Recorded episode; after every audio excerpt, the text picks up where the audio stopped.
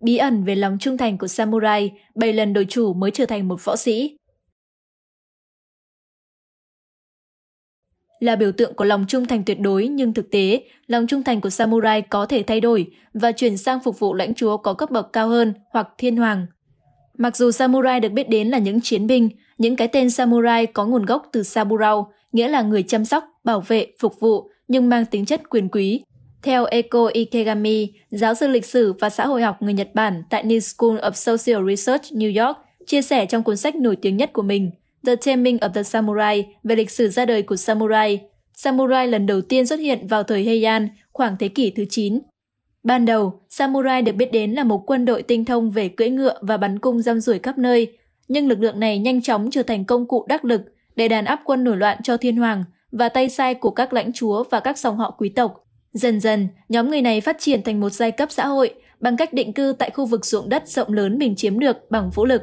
Vào giữa thế kỷ 11, bản sắc samurai đã được hình thành rõ nét và vững chắc nhờ sự kế thừa truyền thống gia tộc. Hơn một thế kỷ sau, với sự mở đầu của thời đại mặc phủ Kamakura, samurai từng bước giành lấy quyền lực để lật đổ tầng lớp thống trị qua mặt cả giai cấp quý tộc truyền thống Nhật Bản trong 700 năm.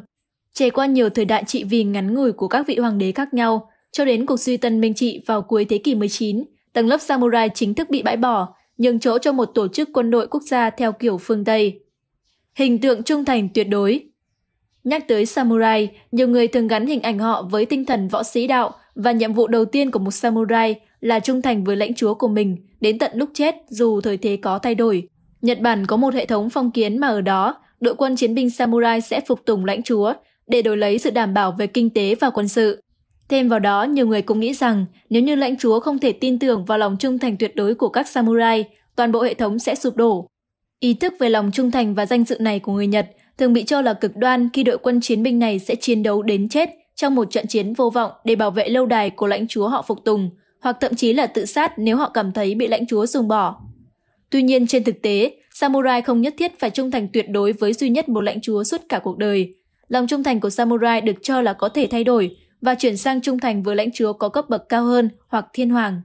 Todo Takatora là một trường hợp như vậy. Ông nổi tiếng là samurai thay đổi chủ nhân nhiều nhất tại Nhật Bản với câu nói nếu không đổi lãnh chúa 7 lần thì không thể tự nhận là một võ sĩ. Vốn là một samurai có xuất thân tương đối khiêm tốn, Todo Takatora trở thành lãnh chúa, nhà chỉ huy quân sự nổi tiếng về xây dựng lâu đài, đồng thời còn được biết đến là một trong những chỉ huy của Hải quân Nhật Bản trong trận chiến tranh Nhật Bản-Triều Tiên.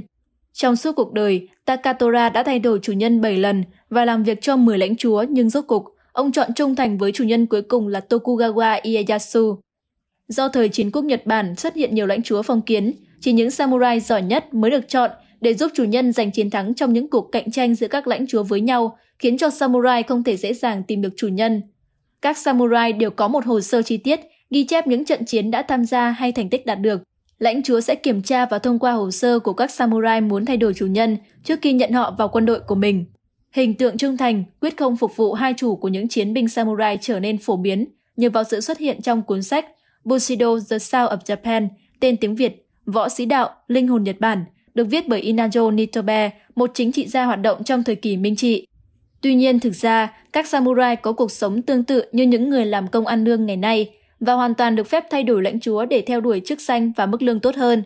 Hơn nữa, trong thời chiến quốc Nhật Bản, không ít lãnh chúa không giữ được vị thế của mình, buộc các samurai phải đi tìm lãnh chúa khác để phục vụ. Một hiểu nhầm khá phổ biến khác về samurai trong văn hóa đại chúng gắn với biểu tượng kiếm thuật xuất sắc – Song trên thực tế chiến đấu, samurai đã trải qua một thời kỳ dài sử dụng cung tên trước khi mang theo thanh kiếm katana bên mình. Cho đến khi samurai bắt đầu chiến đấu trên lưng ngựa nhiều hơn, kiếm thuật mới phát triển nhờ dễ dàng sử dụng và hiệu quả chiến đấu vượt trội hơn so với cung tên. Trong thời kỳ chiến quốc của Nhật Bản vào thế kỷ 16, kiếm cũng không còn là vũ khí hữu dụng với samurai vì hoạt động quân sự kết hợp giữa giáo dài và súng trở nên thịnh thành.